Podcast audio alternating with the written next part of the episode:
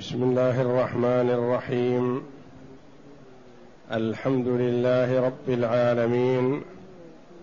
والصلاة والسلام على نبينا محمد وعلى آله وصحبه أجمعين. وبعد. بسم الله. أعوذ بالله من الشيطان الرجيم.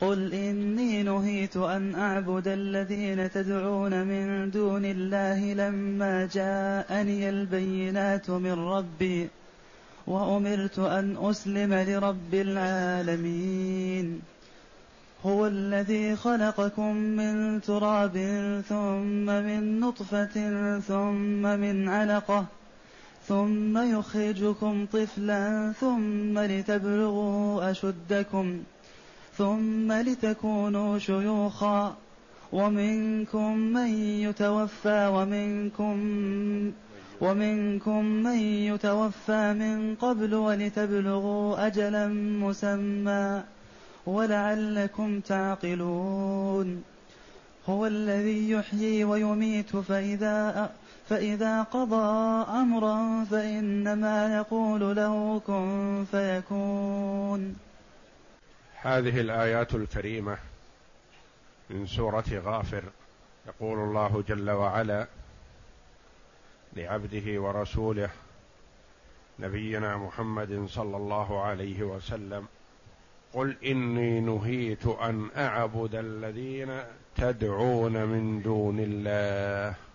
لما جاءني البينات من ربي وأمرت أن أسلم لرب العالمين. هذه الآيات جاءت بعد قوله تعالى الله الذي جعل لكم الأرض قرارا والسماء بناء وصوركم فأحسن صوركم ورزقكم من الطيبات ذلكم الله ربكم فتبارك الله رب العالمين هو الحي لا إله إلا هو فادعوه مخلصين له الدين. الحمد الحمد لله رب العالمين. قل إني نهيت أن أعبد الذين تدعون من دون الله. الآيات. في الآيات السابقة بين جل وعلا كمال قدرته وأنه هو المستحق للعبادة وحده لا شريك له. وفي هذه الآيات يقول الله لمحمد صلى الله عليه وسلم قل إني نهيت أن أعبد الذين تدعون من دون الله. من المعلوم أن مشركي قريش يعبدون اللات والعزى وأصناف العرب يعبدون منات ويعبدون أصناما كثيرة. والنبي صلى الله عليه وسلم لما فتح الله جل وعلا له مكة في شهر رمضان المبارك في السنة الثامنة من الهجرة دخل الكعبة فوجد فيها ثلاثمائة وستين صنما كلها تعبد من دون الله. فأشار إليها صلى الله عليه وسلم بالسوط الذي معه وقال جاء قل جاء قد جاء قل قل جاء الحق وزهق الباطل إن الباطل كان زهوقا. فتساقطت بحمد الله واصبحت العبادة في مكة لله وحده لا شريك له. أخرج ابن جرير رحمه الله. عن ابن عباس رضي الله عنهما قال إن الوليد ابن المغيرة وشيبة ابن ربيعة قال يا محمد ارجع عما تقول وعليك بدين آبائك وأجدادك. ارجع عما تقول من عبادة الله وحده ودعوتك إلى كلمة التوحيد لا إله إلا الله واعبد ما يعبده آباؤك وأجدادك. فأنزل الله جل وعلا عليه قل إني نهيت أن أعبد الذين تدعون من دون الله. نهيت من الناهي له عليه الصلاة والسلام هو الله. جل وعلا. أي نهاني ربي أن أعبد الآلهة أن أعبد الأصنام. نهاني أن أعبد أي معبود غير الله. نهيت أن أعبد الذين تدعون من دون الله. قال أعبد الذين تدعون. ففهم من هذا أن الدعاء عبادة.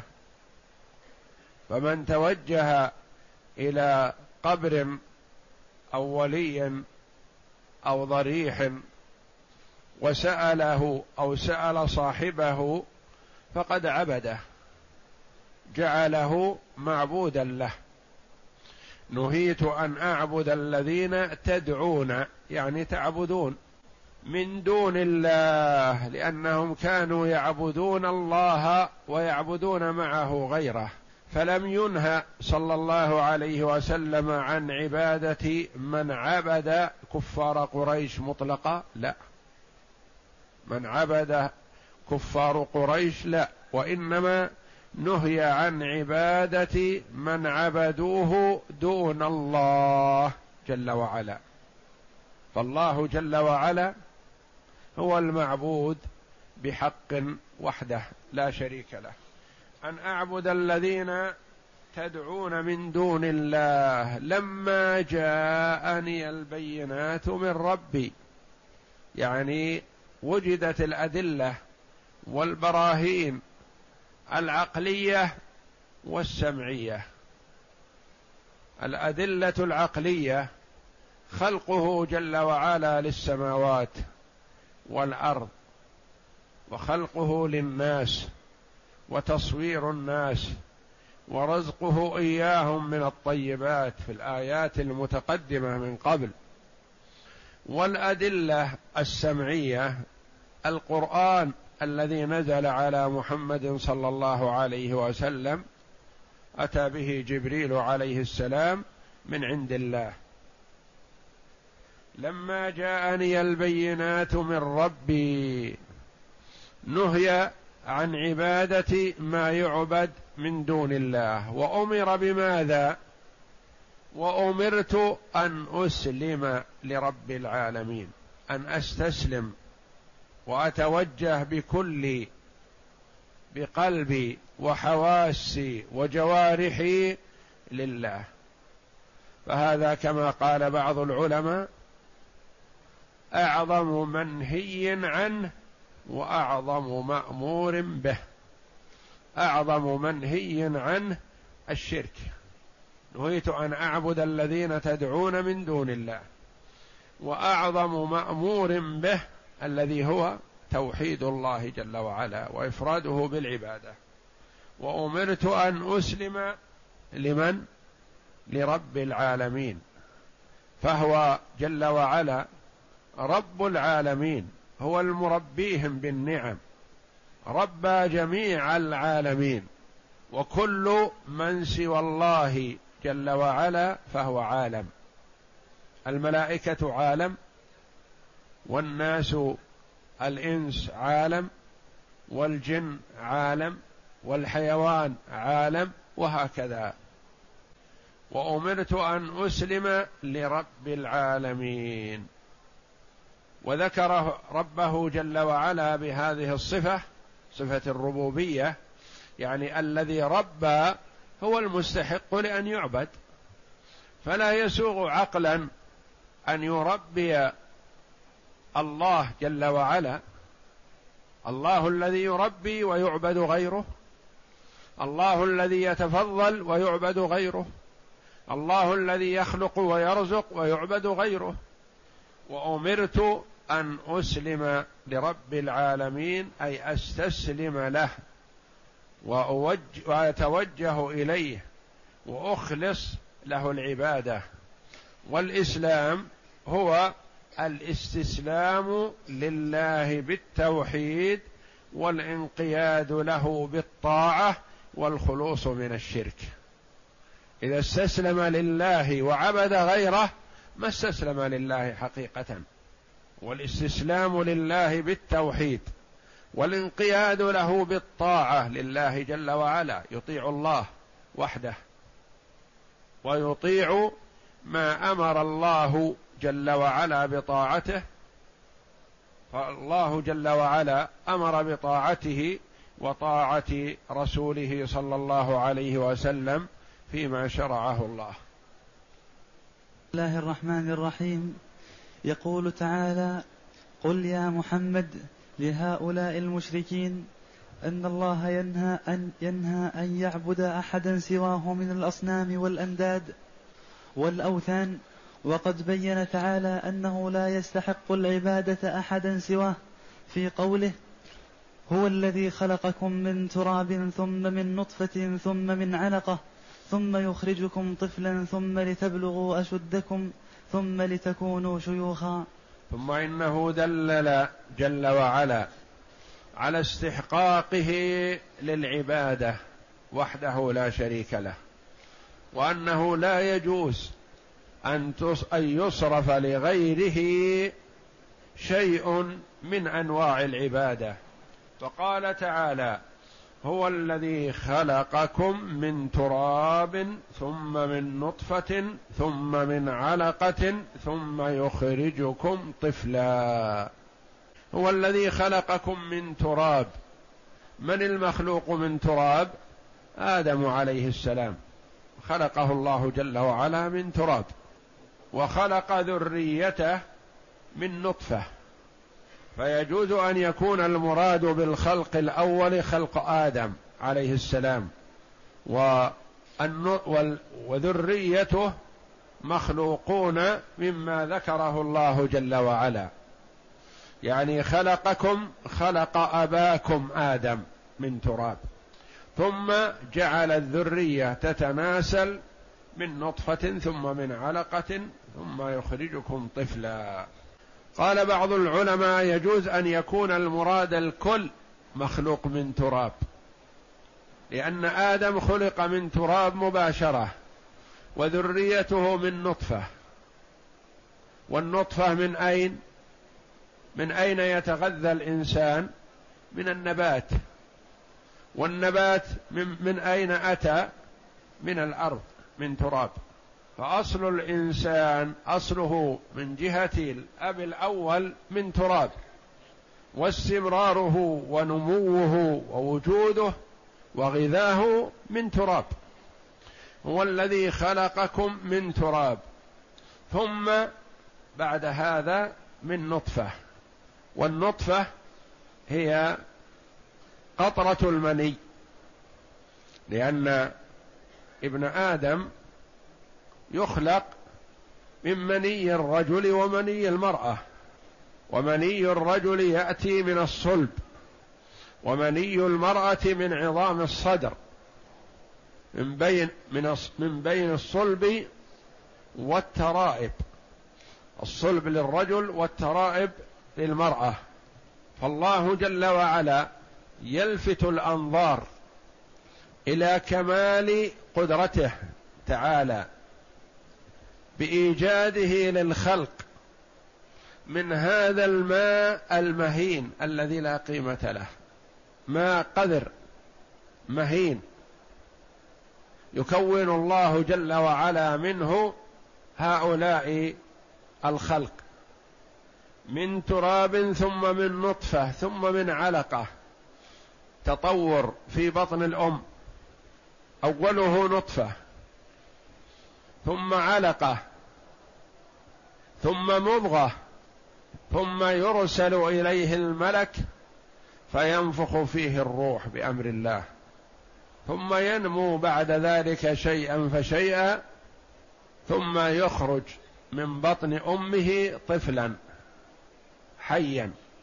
ثم يبدأ بالنمو والاستمرار في الزيادة إلى حد معين. ثم يكون التوقف بإذن الله. ثم يكون التحول والانحدار. قال العلماء أطوار ابن آدم بعد خروجه من بطن أمه ثلاث حالات. حالة نمو باستمرار. وحالة استقرار بلوغ الأشد. ثم النزول. النمو حتى يصل إلى حد معين اختلف العلماء رحمهم الله في ذلك. أهو ثلاثون سنة أو ثلاث وثلاثون سنة أو أقل. والاستقرار بعد ذلك إلى الأربعين أو يزيد عن الأربعين ثم يبدأ بالنزول والضعف. قال قتادة رحمه الله يصغر الغلام لسبع والسبع سن التمييز أنه يميز ويحتلم لأربع عشره سنة وينتهي طوله لإحدى وعشرين سنة وينتهي عقله لثمان وعشرين ويبلغ أشده لثلاث وثلاثين سنة. ثم بعد الثلاث والثلاثين سنة يكون الاستقرار فترة من الزمن. ثم تبدأ سن الشيخوخة. وتبدأ من بعد الأربعين. ثم يخرجكم طفلا. ولم يقل جل وعلا يخرجكم أطفالا. قال طفلا لأن كلمة طفل اسم جنس. مثل قول رجل اسم جنس تشمل الكثير. ثم يخرجكم طفلا ثم لتبلغوا أشدكم. يعني تبدأوا بالنمو بعد الخروج من بطن الأم حتى تبلغوا الأشد. والأشد قيل البلوغ وقيل كما سمعنا ثمان وعشرين سنة وقيل ثلاث وثلاثين سنة. ثم بعد ذلك يستقر فترة من الزمن بإذن الله ثم يبدأ بالنزول. وضعف الحواس وضعف البدن وضعف العقل وتتغير الحال. والناس يتفاوتون في هذا. ثم لتبلغوا أشدكم ثم لتكونوا شيوخا. قيل الشيخوخة تبدأ من بعد الأربعين والله أعلم.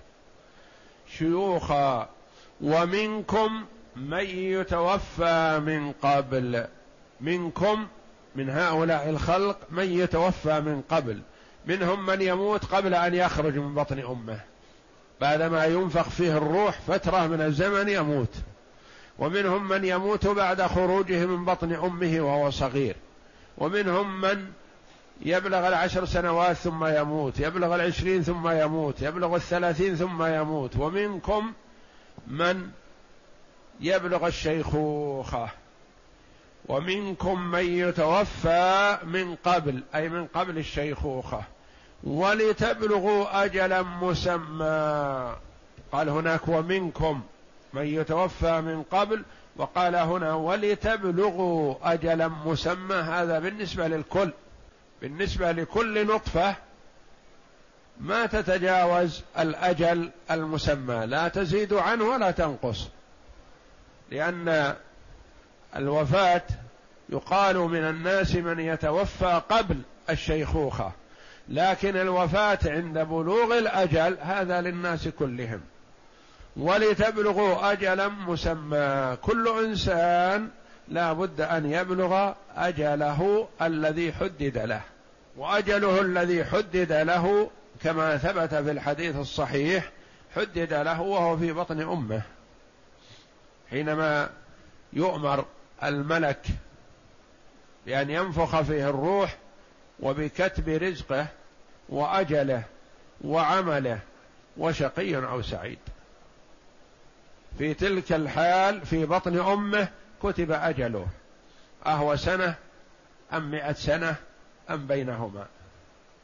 لكن من الناس من يبارك في عمره ويكون عمره وإن كان قليل فهو نافع ومفيد.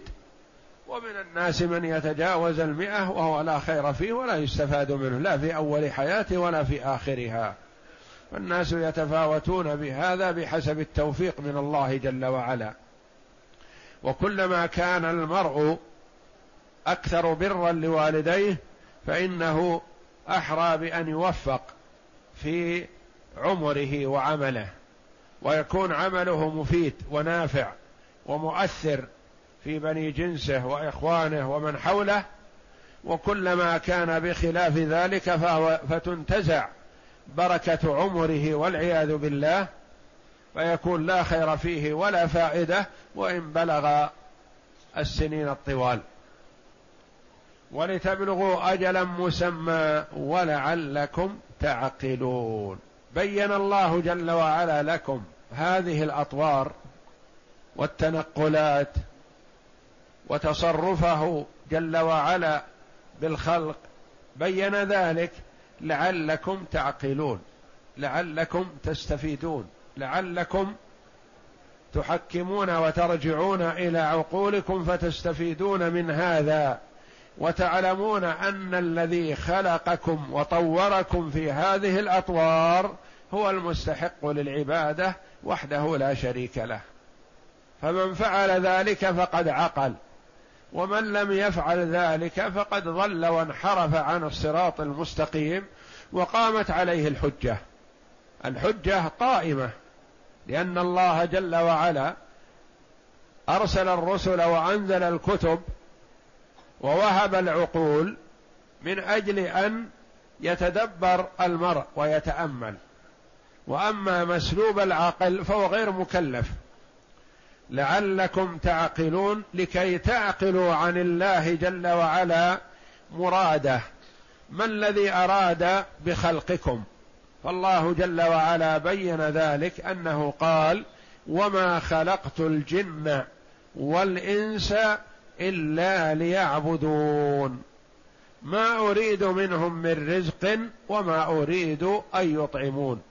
فهو جل وعلا خلقهم لعبادته فمن عبد الله جل وعلا ووحده فقد قام بهذه الوظيفة وأداها فله الثواب والجزاء العظيم عند الله جل وعلا. ومن لم يقم بهذه الوظيفة وعاند وحارب الله ورسوله فالويل له وهو لا يضر إلا نفسه. والله جل وعلا غني عن الخلق. لا تنفعه طاعة المطيع ولا تضره معصية العاصي وإنما طاعة المطيع لنفسه ومعصية العاصي على نفسه. يا عبادي إنما هي أعمالكم أحصيها لكم ثم أوفيكم إياها. فمن وجد خيرا فليحمد الله الذي وفقه لذلك. ومن وجد غير ذلك فلا يلومن إلا نفسه هو الذي فرط وضيع والله جل وعلا أعطاه الإمكانيات والفرص للعمل بطاعته فأبى ورفض وعبد الشيطان الذي هو عدو لله. هو الذي خلقكم من تراب ثم من نطفة ثم من علقة ثم يخرجكم طفلا ثم لتبلغوا أشدكم ثم لتكونوا شيوخا.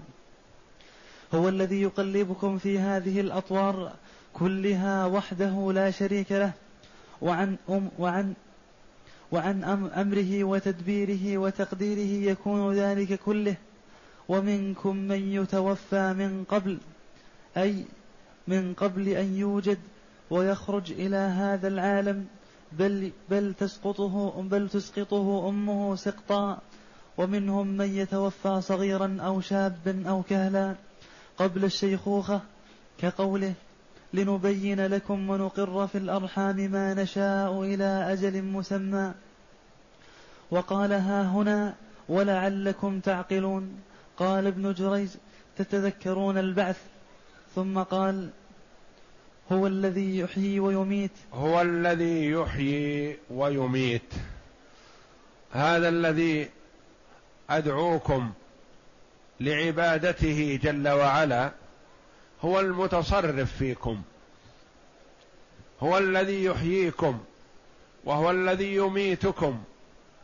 هو المتصرف وحده. فلا يليق أن يعبد غيره وهو المحيي. ولا يليق أن يعبد غيره أو يرهب غيره وهو المميت. لأن غيره لا يملك شيئا من الاحياء كما لا يملك شيئا من الإماتة. فغيره ليس بيده شيء. لو اجتمع كل الخلق على مضرة شخص لم يرد الله جل وعلا مضرته ما استطاعوا.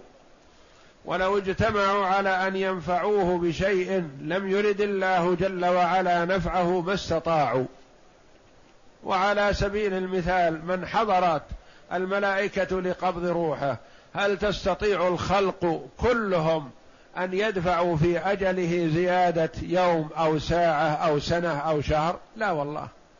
هو الذي يحيي ويميت. وإذا فإذا قضى أمرا فإنما يقول له كن فيكون. لا يعجزه شيء. أمره بكن فيكون الشيء كما أراد الله جل وعلا. لا يحتاج إلى تجميع مواد. ولا إلى أشياء تجتمع وإنما أمر من الله جل وعلا فيحصل ما أراد. فإذا قضى أمرا أي أراد شيئا أراد وجود شيء جل وعلا فإنما يقول له كن. فيكون كما أراد الله جل وعلا. فهذا فيه كمال قدرته جل وعلا. والقادر على هذه الأمور وهذه الأشياء قادر على البعث من باب أولى ففي هذه الآيات استدلال على البعث وإقامة للحجة على قدرته تعالى على بعث العباد. هو الذي يحيي ويميت أي هو المتفرد بذلك لا يقدر على ذلك أحد سواه. فإذا قضى أمرا فإنما يقول له كن فيكون. أي لا يخالف ولا يمانع بل ما شاء كان لا محالة. ألم تر إلى الذين يجادلون في آيات الله؟ فإذا قضى أمرا فإنما يقول له كن فيكون. إذا أراد شيئا قال له كن. فكان كما أراد الله جل وعلا فلا يعجزه شيء فمن هذه صفته وهذه أفعاله وهذه كمال قدرته قادر على كل شيء جل وعلا بما في ذلك البعث من باب أولى. والقادر على هذه الأشياء هو المستحق للعبادة وحده لا شريك له وعبادة غيره ضرر على العابد. ضرر عليه. فيعود الضرر على العابد نفسه. هذا الذي يتوجه إلى الضريحه أو القبر أو الولي أو المشهد يتوجه يطلب ما يطلبه. يظن أنه ينتفع بطلبه هذا وهو بهذا أحبط عمله إن كان يزعم أنه مسلم. لأنه مع الأسف أنه يفعل هذا كثير ممن يصلي ويصوم ويحج ويمر ثم يت... فإذا فعل ذلك حبط العمل. إلا أن يتوب فإن تاب في حياته فالله جل وعلا يتوب عليه. وإن مات على هذا فهو مات على الكفر. والضلال وإن زعم أنه مسلم. لأن الشرك وإن قل يحبط العمل. التوجه لغير الله وصرف شيء من أنواع العبادة لغير الله جل وعلا كفر بالله. والله جل وعلا لا يقبل من العمل إلا ما كان خالصا لوجهه. فإذا توجه العبد لله وتوجه لغيره حبط عمله ورد. وإذا توجه لله وحده نفعه العمل بإذن الله وإن قل. والله أعلم. وصلى الله وسلم وبارك على عبد ورسول نبينا محمد وعلى آله وصحبه أجمعين.